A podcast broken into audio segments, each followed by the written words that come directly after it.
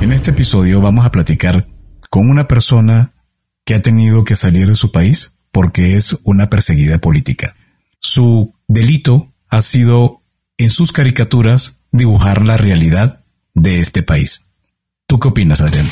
La verdad es que el episodio de Raima Suprani es eh, pues muy particular. Difiere un poco de los otros episodios de cuentos corporativos, pero tiene una historia muy interesante y yo me quedo con una frase que ella nos dijo. Dice que tristemente le tocó dibujar la destrucción de la República Venezolana. Eh, nos cuenta cómo fue que de pronto un día se vio sin trabajo y con la necesidad de salir de su país. Todo por hacer evidente lo que justo ha estado pasando, la destrucción de la República Venezolana. No se lo pierdan en Cuentos Corporativos. Hola, has venido a escuchar nuestras historias, ¿verdad? Entonces, bienvenido a Cuentos Corporativos, el podcast donde Adolfo Álvarez y Adrián Palomares hacen de juglares y nos traen relatos acerca del mundo de las empresas y de sus protagonistas. Prepárate a escuchar interesantes historias acerca del management, startups, compañías exitosas y fracasos empresariales. Pon a tono tus oídos y disfruta de este nuevo capítulo de Cuentos Corporativos. Y como todo cuento, este también empieza con un había una vez. Que lo disfrutes. Adrián, en Cuentos Corporativos hemos tenido la fortuna de contar con artistas que nos han relatado sus historias. Recuerdo que la primera fue nuestra consentida Aranza Becerril, en el episodio 34, quien con menos de 600 dólares comenzó su taller de orfebrería y hoy sus piezas tienen una gran demanda en Europa y Asia. Luego está Sofía Castellanos. Recientemente hablamos con ella, famosa muralista mexicana, quien en el episodio 132 nos habló de sus creaciones, entre las que está haberle dado color a la sede de SpaceX de Elon Musk.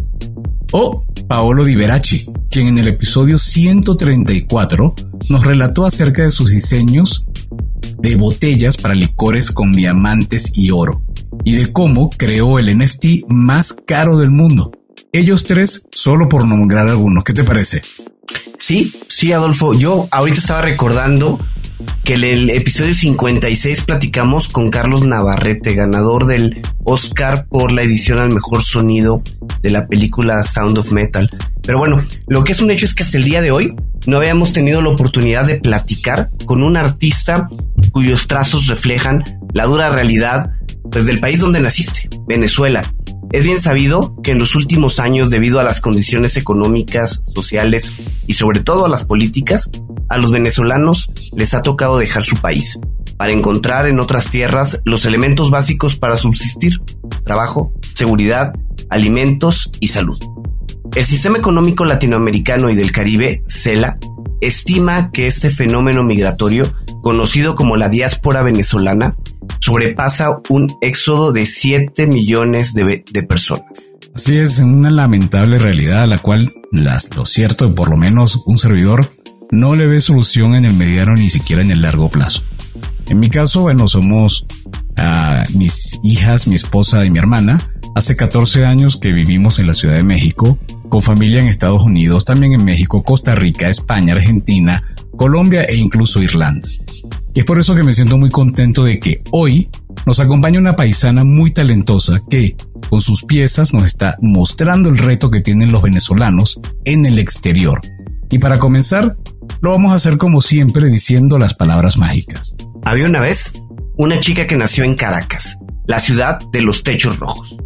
Estudió comunicación social en la Universidad Central de Venezuela, donde por cierto fue compañera de estudios de Adolfo Álvarez.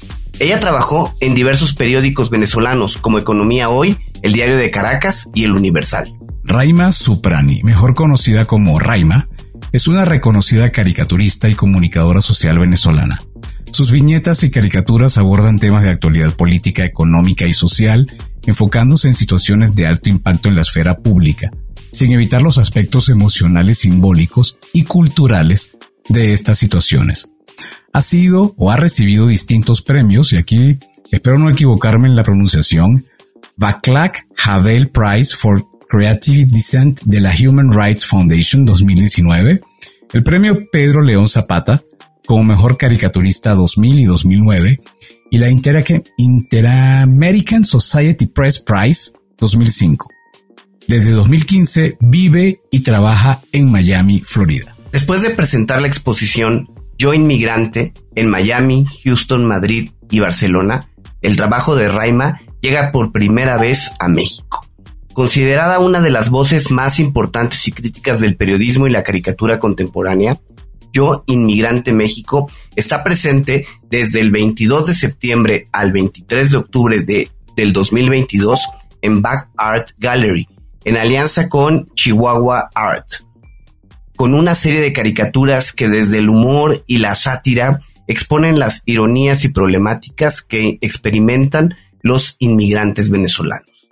Raima, bienvenida a Cuentos Corporativos, un placer tenerte con nosotros.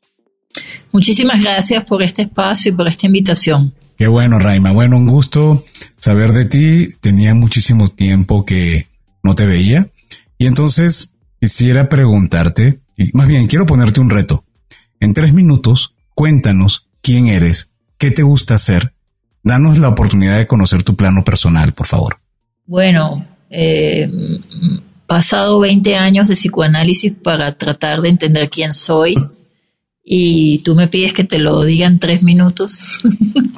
es un poco... Pues, a ver si se pagó el, el psicoanálisis, ¿no? Todavía estoy en esa búsqueda, pero bueno, en realidad me gusta, siempre me ha gustado el dibujo, la caricatura, siempre me ha conectado con mi modo de expresión y haber estado en un diario durante 19 años y haber vivido procesos políticos tan profundos, importantes en mi país, Venezuela, pues me, me han dado una escuela interesante para, para yo seguir con, con esta línea de trabajos gráficos que, que me permiten quizá denunciar y entender el humano de la inmigración en este caso, ¿no?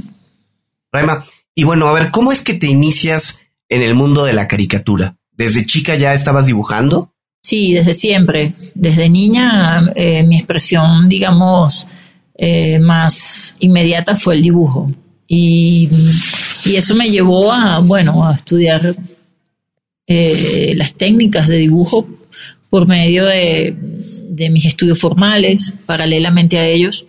Y después, creo que cuando decidí estudiar periodismo, eh, no sabía qué iba a pasar con el dibujo, pero sentía que tenía que estudiar algo que me ampliara un poco el conocimiento y la comunicación. Y ahí cuando empecé a trabajar en un diario, todavía estando en la universidad, y ahí fue que entendí que podía unir estas dos vertientes, como lo es el dibujo y el periodismo. De hecho, creo que no conozco, y no es que sea muy conocido el mundo de los caricaturistas, pero no conozco otro caricaturista que también tenga la formación de periodismo. No estoy diciendo una tontería. No sé si tú recuerdas a alguien, Raima. Eh, la verdad es que no. Creo que es interesante porque quizás los caricaturistas en Venezuela y en muchas partes del mundo venimos de mundos diferentes, ¿no?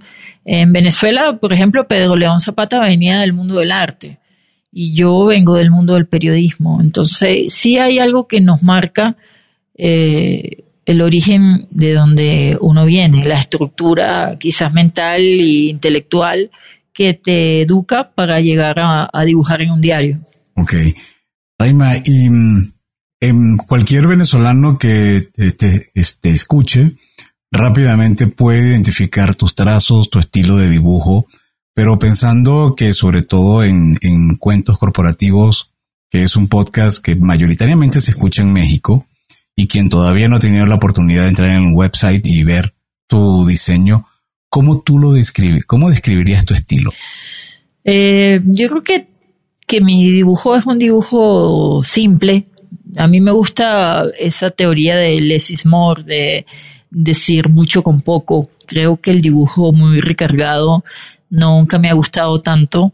Me gusta que la complejidad esté en los contenidos y no y que el dibujo siempre sea una forma sencilla de expresión, porque quizás el enganche para mí está en, llamar la atención del niño o de la niña interna que le gustan o que se siente atraído por esos dibujos y después poder decir cosas mucho más adultas y más complejas dentro de los contenidos que, subyacen en, cada uno de ellos. ¿no? Oye, Raime, ¿y por qué eh, meterte al mundo de la caricatura política? Quizá con la facilidad de, de dibujo que tienes, a lo mejor podrías dedicarte más a temas de arte y todo eso, pero la caricatura política, ¿qué te atrajo de esto? Bueno, siempre me pareció apasionante poder publicar dibujos en un periódico eh, y que se pudieran quizás ver masivamente, ¿no? Este, y el dibujo de prensa siempre estuvo relacionado y muy ligado con la política y la economía. Eh, es como, como una liga muy importante. Entonces, ahí me parecía que, digamos, que hay un reto diario, hay unas situaciones eh, diversas que se van dando en, en, el orden mundial, en la vida de, las, de los países, en la parte social de la gente. es como que cada día tienes un reto diferente para llenar la hoja en blanco y eso me parece fascinante. De hecho, como contexto, eh, para quienes nos están escuchando en que no son, que no, que no han vivido, que no son venezolanos, el diario El Universal, el último diario donde Raima trabajó en Venezuela, equivale al, muy parecido incluso al diario El Universal de México, en cuanto a estructura, en cuanto a volumen, en cuanto, no, quizás no puedo decir en contenido editorial, pero sí en cuanto a envergadura. De hecho, uno de los diarios más antiguos era, o ya no perdí la pista, creo que lo que existe es un chiste, pero ya lo vamos a hablar de eso un poco más adelante. Pero bueno, es haber tenido la oportunidad de trabajar en ese medio, ¿no? Trabajaste 19 años en el Universal, Raima. Sí, creo que fue una gran escuela para mí eh, poder mm, hacer diarismo y poder estar sobre todo físicamente en la reacción. Eh, quizás mi pasión por el periodismo también me ayudó a, conectarme con, muchos colegas pues que, estábamos tratando de crear una generación de, de nuevo periodismo y en el caso gráfico, pues eh, llevar, porque yo empecé la caricatura en el Universal en el 99, y justamente el año que entró Chávez a la presidencia. Entonces fue un acompañamiento de un proyecto totalitario que llegó por votos, pero que fue prácticamente dibujar, eh, tristemente me tocó dibujar la destrucción de la República por medio de, bueno, de este proyecto. Y te tengo una, una consulta. Yo, a mí me tocó trabajar en, a mí me tocó trabajar en el Nacional, que era, sería como la contraparte del Universal, aquí en México sería como Reforma. Y, y yo recuerdo, bueno, a mí me tocaba la parte de sección económica y, bueno, todo era muy en caliente, todo el tema de revisar los editoriales, lo que iba a salir el día siguiente, etcétera. No tienes la oportunidad como una revista de planificar con antelación. Las caricaturas es igual. O sea, tú tenías que, caricaturizar en caliente el día anterior. No, el mismo día. Exacto. Digamos, bueno, el día anterior de la publicación. De la publicación. Sí, correcto, hacerlo junto con el periódico y muchas veces tenías un plan pautado, pero salía a mitad de tarde un tema o había una cadena televisiva con el presidente. Digamos que uno trata como de que el dibujo dé en la diana, ¿no? Entonces es una suerte de adicción tratar de que ese trabajo quede cada vez más, eh, digamos, asertivo, ¿no? Y sobre todo cuando haces diarismo, que tienes una caricatura diaria para publicar en un periódico 365 días del año. Entonces, no puedes hacer una sola caricatura buena o algunas buenas, sino que tienes que tratar de mantener a tus lectores con un nivel para que se mantengan, digamos, en ese juego de complicidades entre las ideas que uno publica y la que, las que ellos piensan. Raima, en este paso de 19 años por el diario El Universal, pues hubo una eh, caricatura que parece que molestó a algunas personas y que se convirtió en tu última caricatura en el Universal. ¿Nos puedes describir cómo era? Sí, esa es una caricatura alusiva a la salud en Venezuela. Eh, ya cuando se publicó el sistema de salud en Venezuela estaba absolutamente deteriorado y yo traté de expresar eso con la firma del difunto presidente Chávez. Esa firma se había tomado como una bandera iconográfica en el proyecto totalitario del chavismo. Eh, de hecho, los edificios que se hacían se les ponían todos los apartamentos esa firma. Habían hecho también eh, sesiones en las plazas públicas de tatuajes para el que se quisiera hacer la firma de Chávez en el cuerpo gratuitamente. O sea, estaban tratando como de crear una especie de, de, che sí, de Che Guevara o de fetiche ideológico con respecto a eso. Y entonces a mí se me ocurrió que podía yo hacer una similitud entre la salud, que era una especie de electrocardiograma, salud, la salud, eh, y aparecía este electrocardiograma con sus pulsiones normales de corazón, y abajo aparecía la salud en Venezuela y era la firma del presidente Chávez y después una línea mortuoria eh, como un electrocardiograma de una persona fallecida.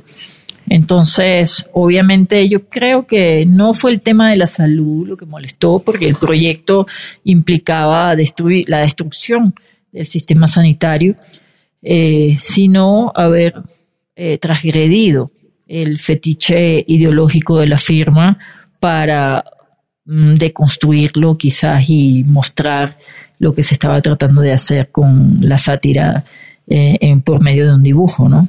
¿Y cómo fue la reacción que llamaron el periódico? ¿Se presentó, no me acuerdo que cuál es el cuerpo policial porque lo han cambiado tanto los nombres? O sea, ¿cómo se vivió esa situación de tensión en el periódico? Bueno, la, la, tensión realmente empezó cuando vendieron el periódico, digamos, cuando el periódico lo compró eh, un, ente del gobierno totalitario que no se supo nunca quién era. Una vez comprado el periódico, se cambió el editor, se empezó a deconstruir y a cambiar la línea editorial y a mí me llamaron para tener una reunión con el nuevo editor y me sugirieron que por favor eh, le bajara dos a, mi crítica, a mi trabajo. Y bueno, yo realmente cuando me dieron la propuesta de bajarle dos, yo le subí tres. Y entonces ellos sabía que mi salida iba a ser inminente. Eh, empecé a publicar cosas mucho más fuertes y, bueno, eh, hasta que llegó esta caricatura de, de la firma de, de Chávez.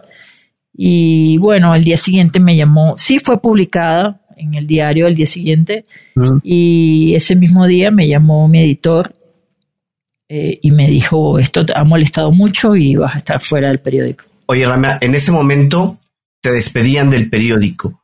Eh, ¿Qué fue lo que te hizo dar el siguiente paso, salir de Venezuela? Bueno, em, quedarme sin trabajo en un paisaje o en una geografía comunicacional bastante precaria, porque los, digamos, en Venezuela lo primero que se, que se atacó fueron las radios, de una forma muy inteligente porque simplemente no les renovaron las concesiones. Entonces las radios quedaron fuera.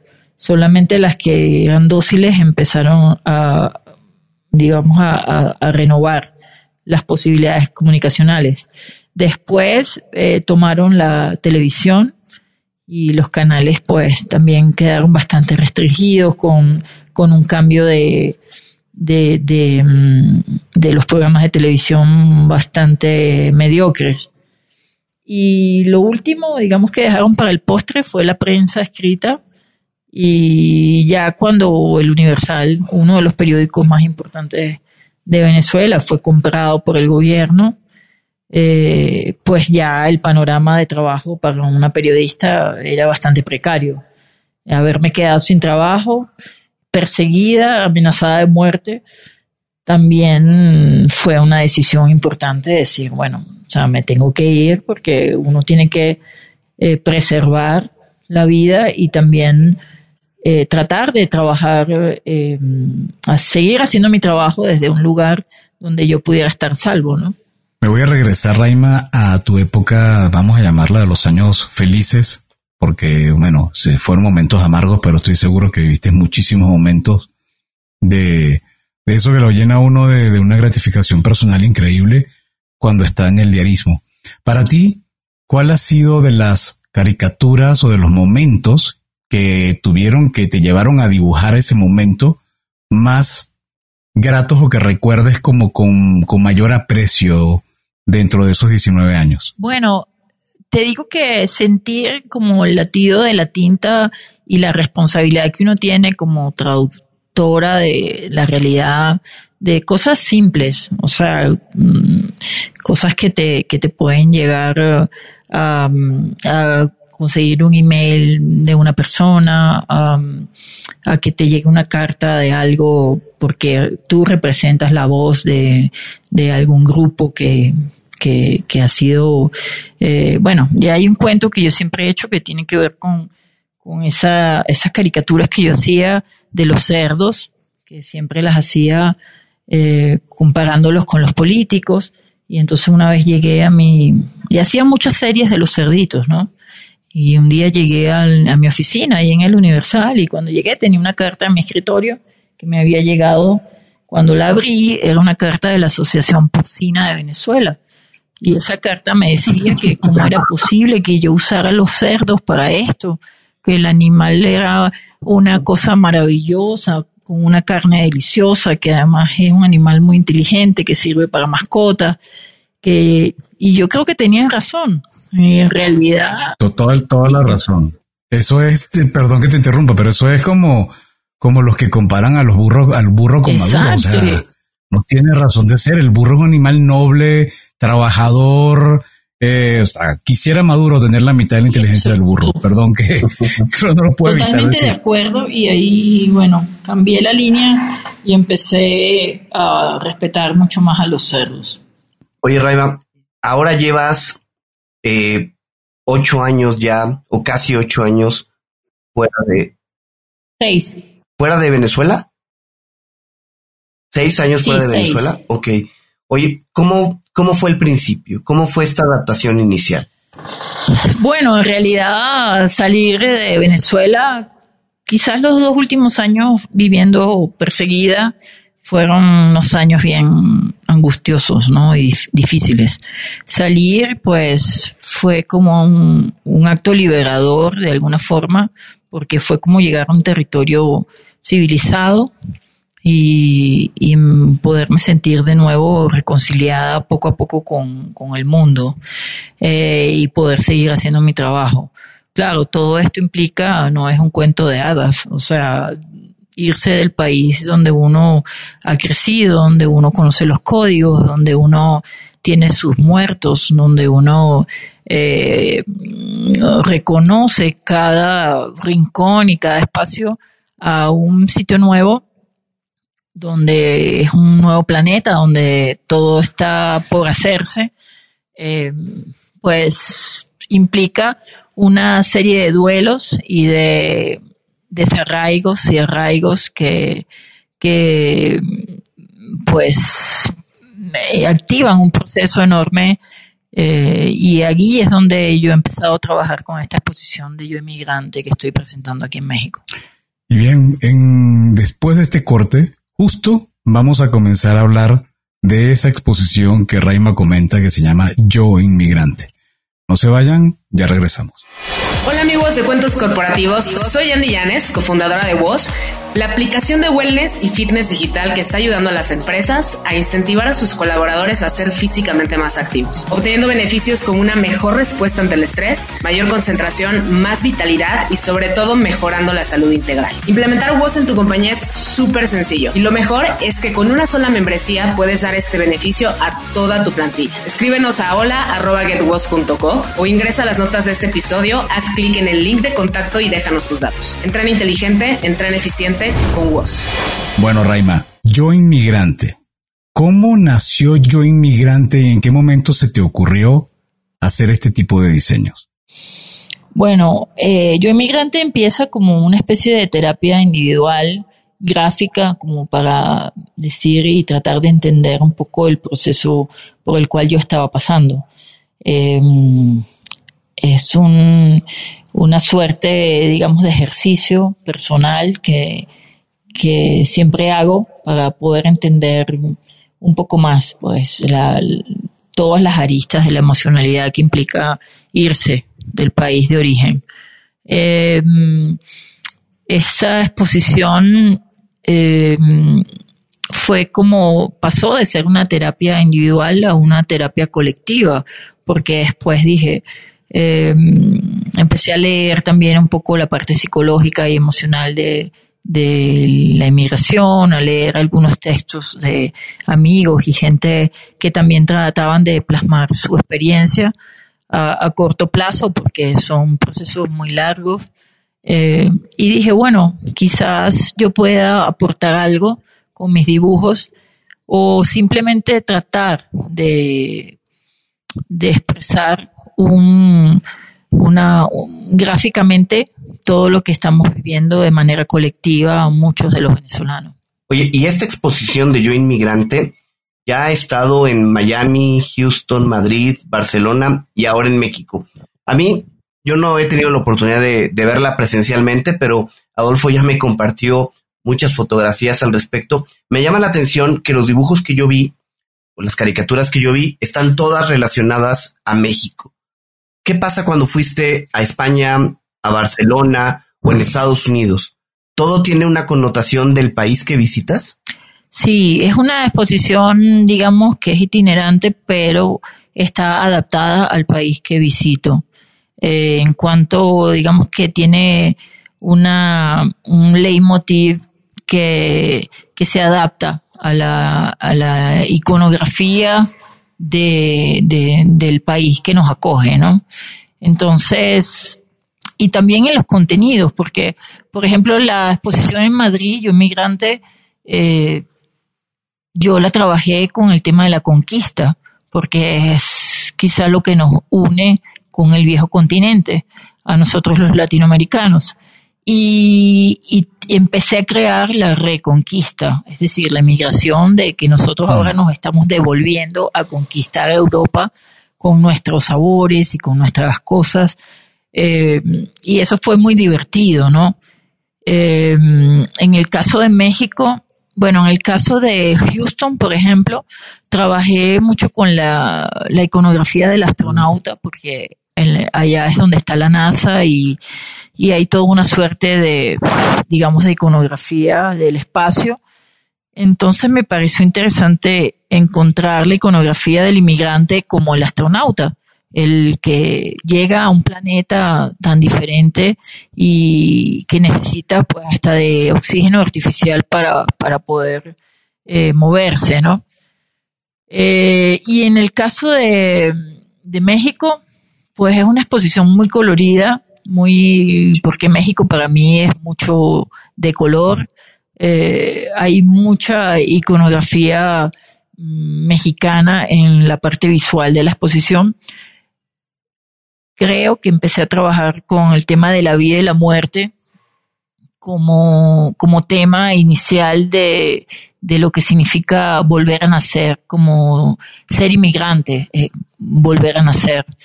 Y, y, en esta nueva vida, pues también reconocer el tránsito, el hacer la maleta, el aprender que el tiempo también es un recurso limitado y que pues dar como la propuesta de, que debemos aprovecharlo, ¿no? En, en ese ejercicio de, de construir la maleta y de seguir adelante. Y hay algo que me parece muy interesante que es eh, la iconografía de la muerte mexicana, que también está presente en esta exposición porque nosotros los venezolanos tenemos una idea muy precaria de la muerte. Es más, nos espanta y no queremos ni siquiera hablar de ella. En cambio, que aquí en México, pues la muerte está muy bien plantada, es una imagen muy madura, muy festiva y se reconoce, pues hasta el punto que es una fiesta, eh, una de las fiestas más importantes del país. Entonces, todas esas ideas de vida y de muerte que están presentes en, la, en el espacio filosófico de la vida y del existir y del ser, eh, están presentes de alguna forma en la inspiración de esta adaptación en la Ciudad de México. Sí, está realmente increíble. Hay posibilidad, eh, esto por ser un podcast, evidentemente estamos hablando de algo que va a mantenerse en el tiempo.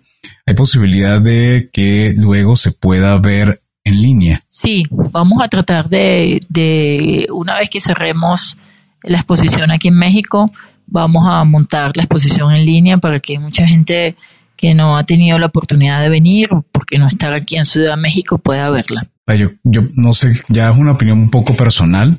Eh, este, yo creo que este tema de la diáspora, por una parte, por supuesto, es muy, muy negativa porque, como decías al principio, dejamos a nuestra gente, dejamos a nuestros muertos, a nuestras costumbres, pero por otro lado, Venezuela no había tenido la oportunidad de ser un país con tendencia a emigrar en el pasado. Normalmente éramos un país receptor y ahora me da, me da mucho gusto ver que tú caminas por México, por lo menos en la Ciudad de México y en las principales ciudades, Guadalajara y Monterrey, y casi, casi, casi, todavía no hemos llegado ahí, pero casi en cada esquina consigues una arepera, los supermercados venden harina pan, encuentras los dulces y todo esto en, casi todos lados, o por lo menos en los de mayor tránsito. Banderas venezolanas, ¿no? Exacto. banderas, de pronto ves banderas venezolanas en algún coche, en un balcón. Así es. Este, yo creo que eso está pintando la, está pintando de un color muy interesante al mundo y de otro lado, está internacionalizando varios iconos. Vi que en tu pintura o en tus caricaturas está presente con cierta regularidad la arepa. Eh, ¿Sientes que es algo que realmente todavía tiene posibilidad de expansión? ¿Sientes que ya está entrando? ¿Sientes que definitivamente ya la arepa se reconoce como, una, como un icono venezolano? Bueno, yo creo que sí, que nos ha tocado ser un, eh, país sin territorio. Eh, digamos, Venezuela está regada por todo el mundo, eh, se está fusionando también con las nuevas culturas, con los nuevos países donde nos encontramos, pero al mismo tiempo se mantiene el arraigo a nuestras tradiciones, a nuestros sabores. Eh, pienso que de todo, de todas las terapias, la más inmediata que los venezolanos tenemos en la inmigración para sentirnos parte y de la identidad propia es la gastronomía. Mm, digamos que a veces no tienes quien te abrace o, sientes una nostalgia tremenda porque estás lejos de tus amigos, de tu gente y entonces lo mejor que puedes hacer es meterle un mordisco a una buena arepa y, saber que ahí están tus sabores ancestrales y, y eso pues es parte de, todo este juego que estamos haciendo los venezolanos. Nunca habíamos ni siquiera pensado que íbamos a pasar por esto, eh, así como otras culturas que ya desde hace muchos años pues se han mantenido en este éxodo. Eh, el tema de la inmigración es un tema bíblico y, pareciera que cada vez más los movimientos migratorios se, se vuelven más a la orden del día pero reconstruirse y, tengo mucha eh, esperanza porque creo que la, la, diáspora venezolana alrededor del mundo pues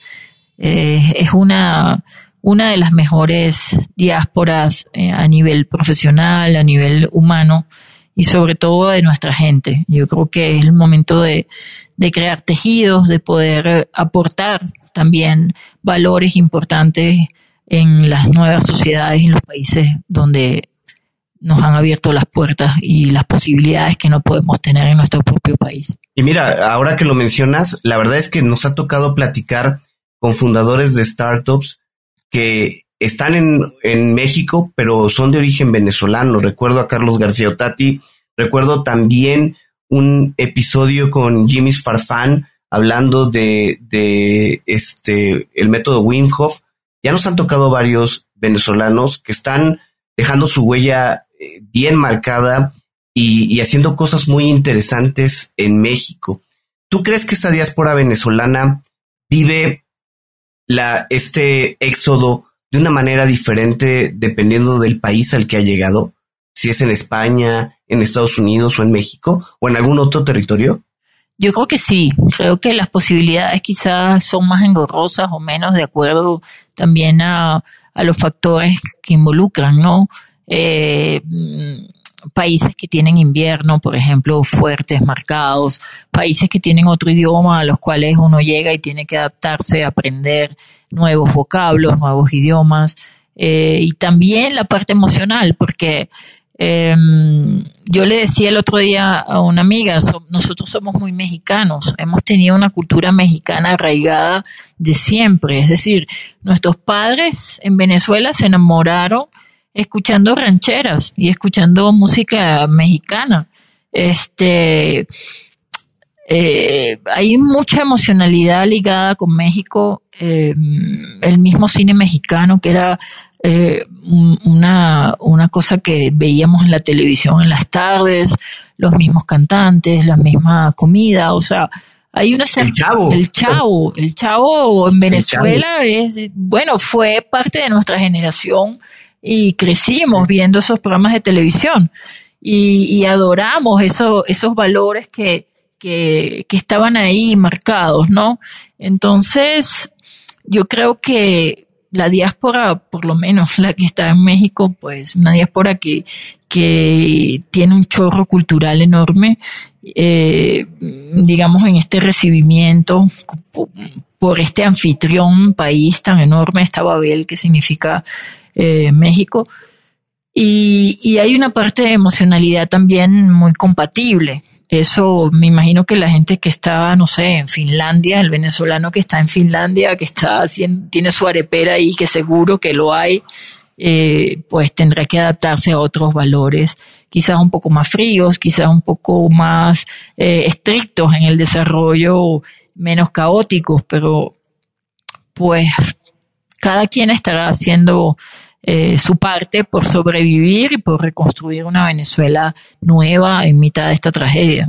Y hay un fenómeno que no sé si ocurre con otras diásporas, eh, pero con el caso de venezolano lo percibo y además voy a comentar un dibujo, una caricatura de Raima que en lo personal para mí fue la, la, mejor.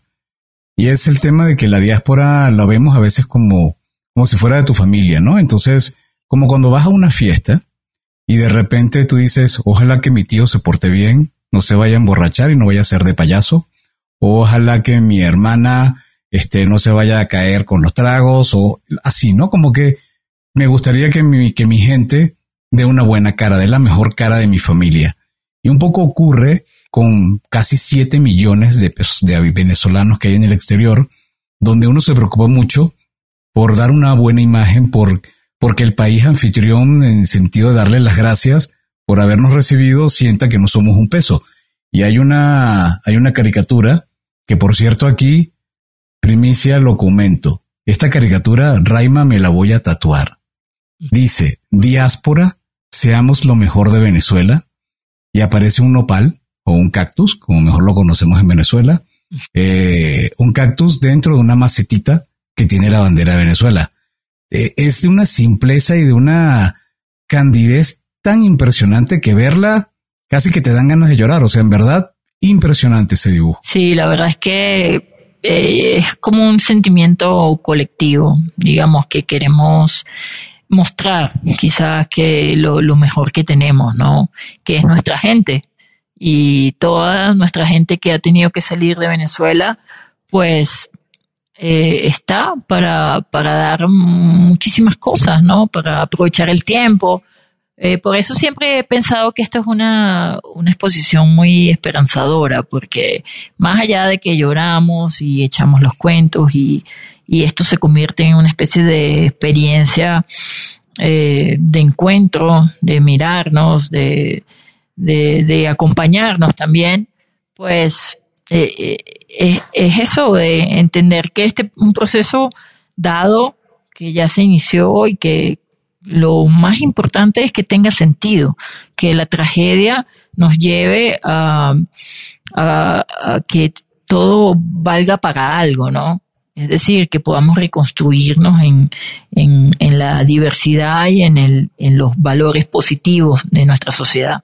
Oye, Raima, y en este sentido, hablando un poco de, de la tragedia que se vive en Venezuela, Adolfo comentaba que no ve un cambio en el corto mediano plazo. ¿Qué opinas tú? ¿Ves un cambio cercano? No, yo opino igual que Adolfo. La verdad es que soy muy realista en ese sentido.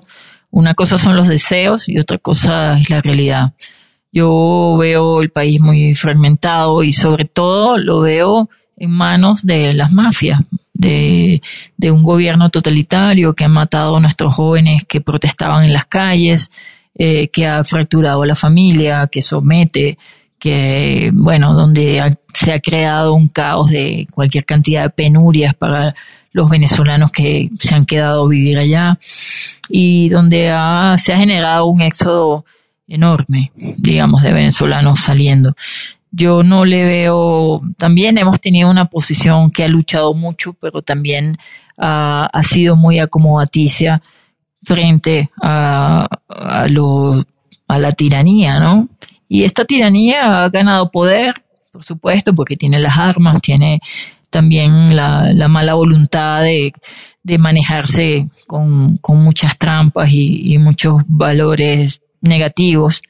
Eh, eso no es fácil, digamos que es una situación donde es como si, si se metieran en tu casa unos matones y tú tuvieras que salir corriendo por tu vida, ¿no?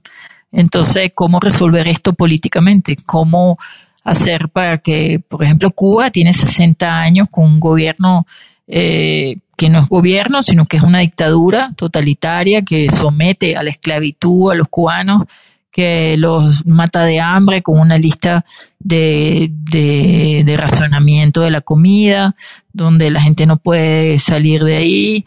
Y bueno, y nosotros en Venezuela tenemos una franquicia de todo este desastre eh, que hasta ahora no sabemos cuánto tiempo va a durar. Yo quiero volver a quiero volver a cosas positivas y, y me encantaría preguntarte sobre yo inmigrante porque lo palpé, lo vi como persona que tiene 14 años en México. Eh, me sorprendió mucho la manera como te adentraste en, México, como casi como si vivieras aquí. ¿Cómo hiciste para profundizar en la cultura mexicana dentro de tus dibujos? Porque van más allá de ver una película de Pedro Infante. Bueno, en realidad sí es un ejercicio eh, de primera y de tercera persona, ¿no? Este, quizás me tocó eh, sí adentrarme en, en, en, la, la, gráfica, en el color, en la cultura, en, en los textos investigativos que le pedí a algunos amigos que, que, me, que me enviaran para yo tener un poco esa idea sensible de lo que es llegar a México. Y bueno, creo que construir toda esa suerte de, de empatía, porque creo que de eso se trata, de poder entender el dolor ajeno y por lo que estamos pasando todos. Creo que la nostalgia en Miami, la nostalgia en Madrid, la nostalgia en México es el mismo dolor compartido. Y eso puede ser que sea una forma de llevarlo eh, de una forma más suave cuando sabemos que estamos acompañados sí elegí el color como iconografía, elegí, mm, bueno, hay una caricatura que me gusta mucho que se llama Lucha Libre, que son dos luchadores y uno dice me voy y el otro dice me quedo.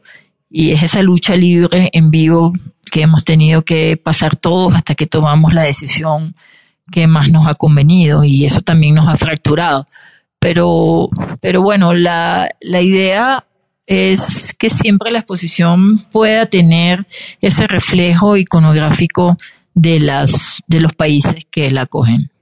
Raima, después de presentar Yo Inmigrante en México, que todavía va a estar unos días por acá, ¿qué sigue para esta exposición? ¿La vas a llevar a otros lugares? ¿Qué sigue en general para tu trabajo? Bueno, sí, no, me gustaría poder llevar Yo Inmigrante a otros países. O sea, poder hacer estas adaptaciones a, otros territorios y sobre todo porque yo migrante más que una exposición es una experiencia y es una manera de hacer terapia colectiva eh, junto con actividades paralelas que siempre hacemos en las exposiciones, con invitaciones, con foros, con encuentros.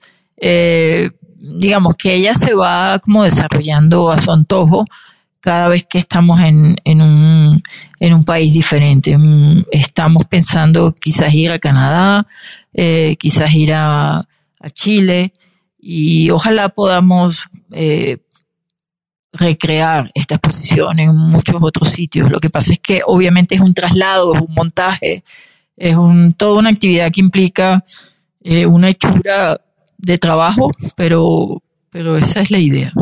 Muy bien, bueno, te deseamos muchísimo éxito, Raima. Estoy seguro que lo vas a tener. Seguro que la gente te va a esperar así como esperan que llegue Guaco, que llegue eh, eh, Chino y Nacho. Bueno, van a esperar que también llegue Raima. Y ahora nos regresamos a la parte personal y vamos con lo que nosotros denominamos las preguntas de rigor. Y ya son preguntas muy personales donde tú vas a tener la oportunidad de entonces, decir lo primero que te viene en mente. Y la primera pregunta que te voy a hacer es si te, si te gustan los cuentos. A mí me gustan mucho los cuentos. De hecho, yo tenía una colección de cuentos en Venezuela, en mi biblioteca. Y cuando me fui, eh, la regalé a, unos niños, eh, amigos de la familia. Eh, y siempre me ha gustado el cuento desde que estábamos en la universidad, Adolfo, porque tú bien sabes que vimos varias materias donde, digamos que analizábamos mucho la herramienta del cuento como para dentro de la narrativa y poder mm, este, decir muchas cosas, ¿no? Eh, y sobre todo que siempre vienen acompañados con dibujos, ¿no? ¿Y cuál es tu escritor de cuentos o tu cuento favorito? Bueno, a mí me gusta mucho, eh, quizás eh, te podría decir mm, Cortázar. Me parece que, que tiene unos cuentos muy interesantes, ¿no? Em, Los animales y todo. Y además toda esta iconografía imaginaria de él siempre me pareció fascinante. Este, pero hay muchísimos. Eh, el tema de los cuentos eh, da para mucho. Además, en la educación de los niños siempre hay un cuento para cualquier actividad o para cualquier eh, eh, situación en la vida, no solamente para los niños, sino también para los la gente que es grande, que tiene un niño interior que, que necesita, ¿no? Es una, una manera de, digamos, muy, muy sana de educar y donde hay que tener cuidado es en los cuentos que echan los políticos. ¿no? Eso no para. Sí, esos son bien cuenteros. Eh. Raima, ¿algún libro que nos recomiendes? ¿Una novela que te haya marcado o algún otro libro que hayas disfrutado? Este, yo le puedo recomendar, hay una autora que me gusta mucho y que he leído desde hace muchos años, que es Herta Müller.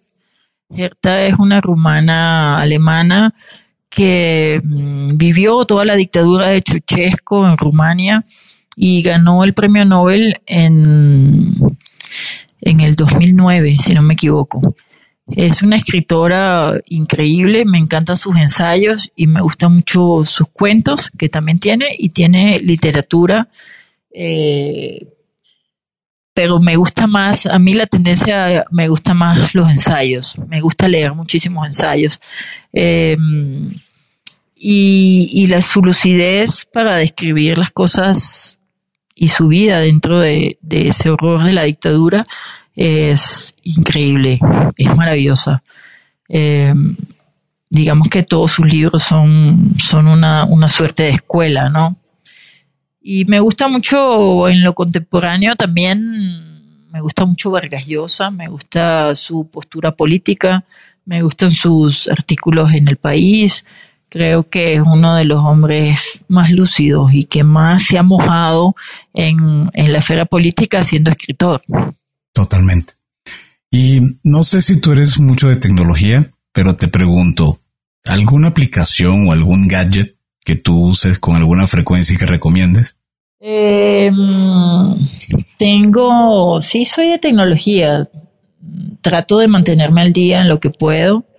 Eh, digamos que hay un, creo que te lo recomendé hoy, es un, app que yo uso, que es una app para aprender idiomas y, y es muy, muy bueno porque lo puedes, es prácticamente como un juego electrónico en el teléfono. Eh, se llama, el del buito. Se llama Motley. Ah. M-O-N-D-L-Y. Y con la compra de ese app puedes tener aproximadamente todos los idiomas del mundo y aprenderlos de por vida, además, porque es un solo pago. Y es súper divertido para las veces que uno está perdiendo tiempo pues quizás entonces mejor estás aprendiendo un idioma, ¿no? Ok.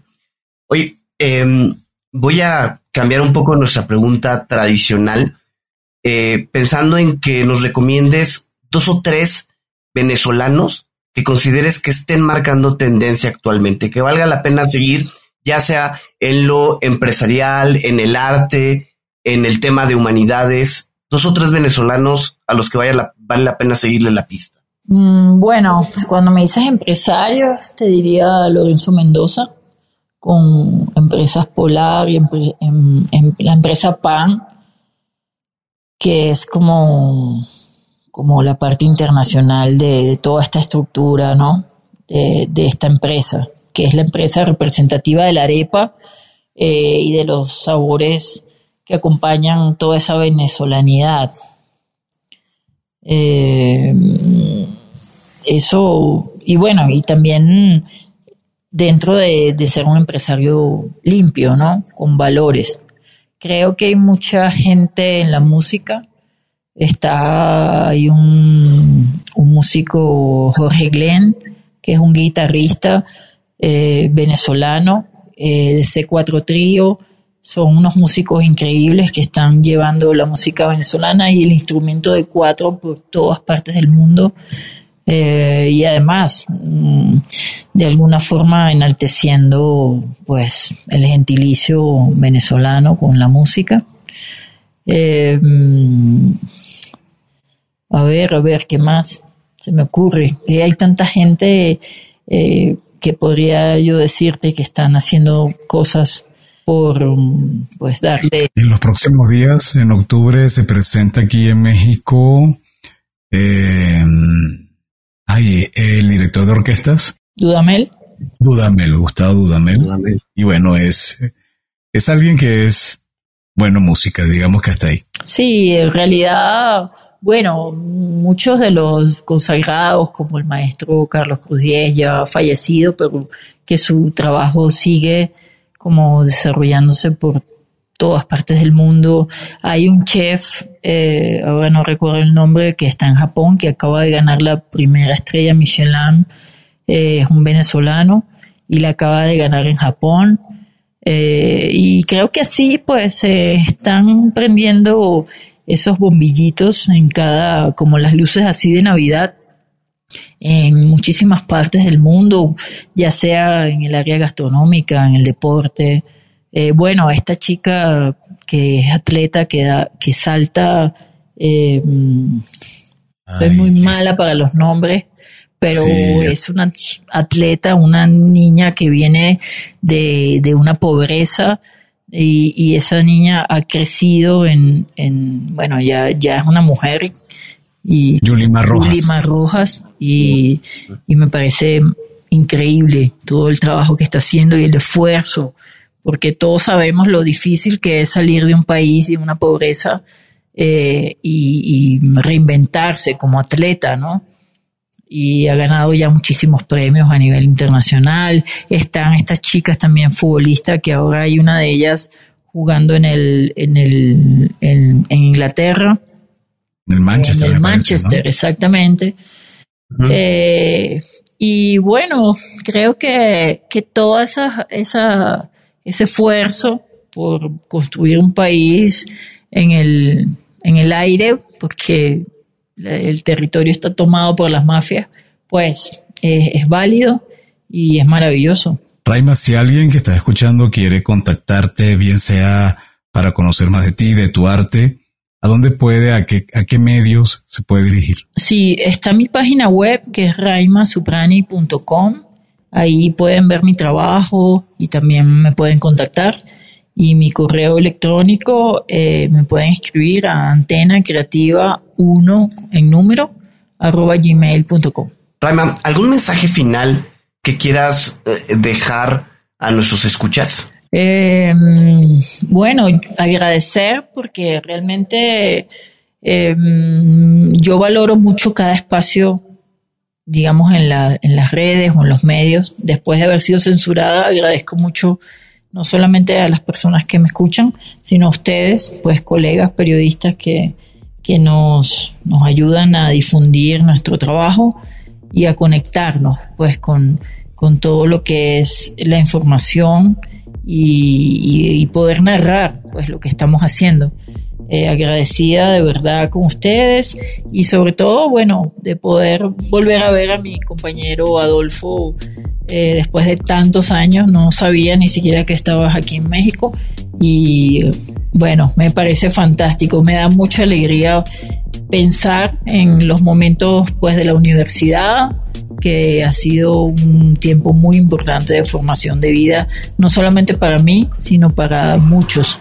Y es por eso que las dictaduras siempre atacan a las universidades. Bien, muchísimas, muchísimas gracias. Era Raima, Raima Suprani por habernos acompañado y a ustedes por habernos escuchado. Si les gustó este episodio, por favor no duden en suscribirse en su plataforma y calificarnos con cinco estrellas. Agradecemos a nuestros aliados. Ellos son Neo, la revista especializada en negocios, donde encontrarán episodios seleccionados de cuentos corporativos ingresando a www.revistaneo.com, sección podcast. Y a Radio Mex, la radio de hoy. Podrán escucharnos en su señal digital www.radiomex.com.mx todos los martes de 8 a 9 de la noche en nuestra emisión en vivo y los jueves en el mismo horario con retransmisiones especialmente seleccionadas de nuestros episodios. Y como siempre decimos, las empresas, sin importar su origen, razón de ser o tamaño, tienen todas algo en común. Están hechas por humanos. Y mientras más humanos tienen, más historias que contar. Y todo cuento empieza con un había una vez. Nos escuchamos en el próximo episodio. Raima, un gustazo haber tenido con nosotros. Muchas gracias. Abrazos. Gracias por habernos acompañado en este capítulo de Cuentos Corporativos. Ojalá que esta historia haya sido de tu agrado y sobre todo que te lleves ideas y experiencias que puedas aplicar en tu propio universo empresarial. Esperamos que nos escuches nuevamente y recuerda, todos los cuentos comienzan con un había una vez. Hasta la próxima.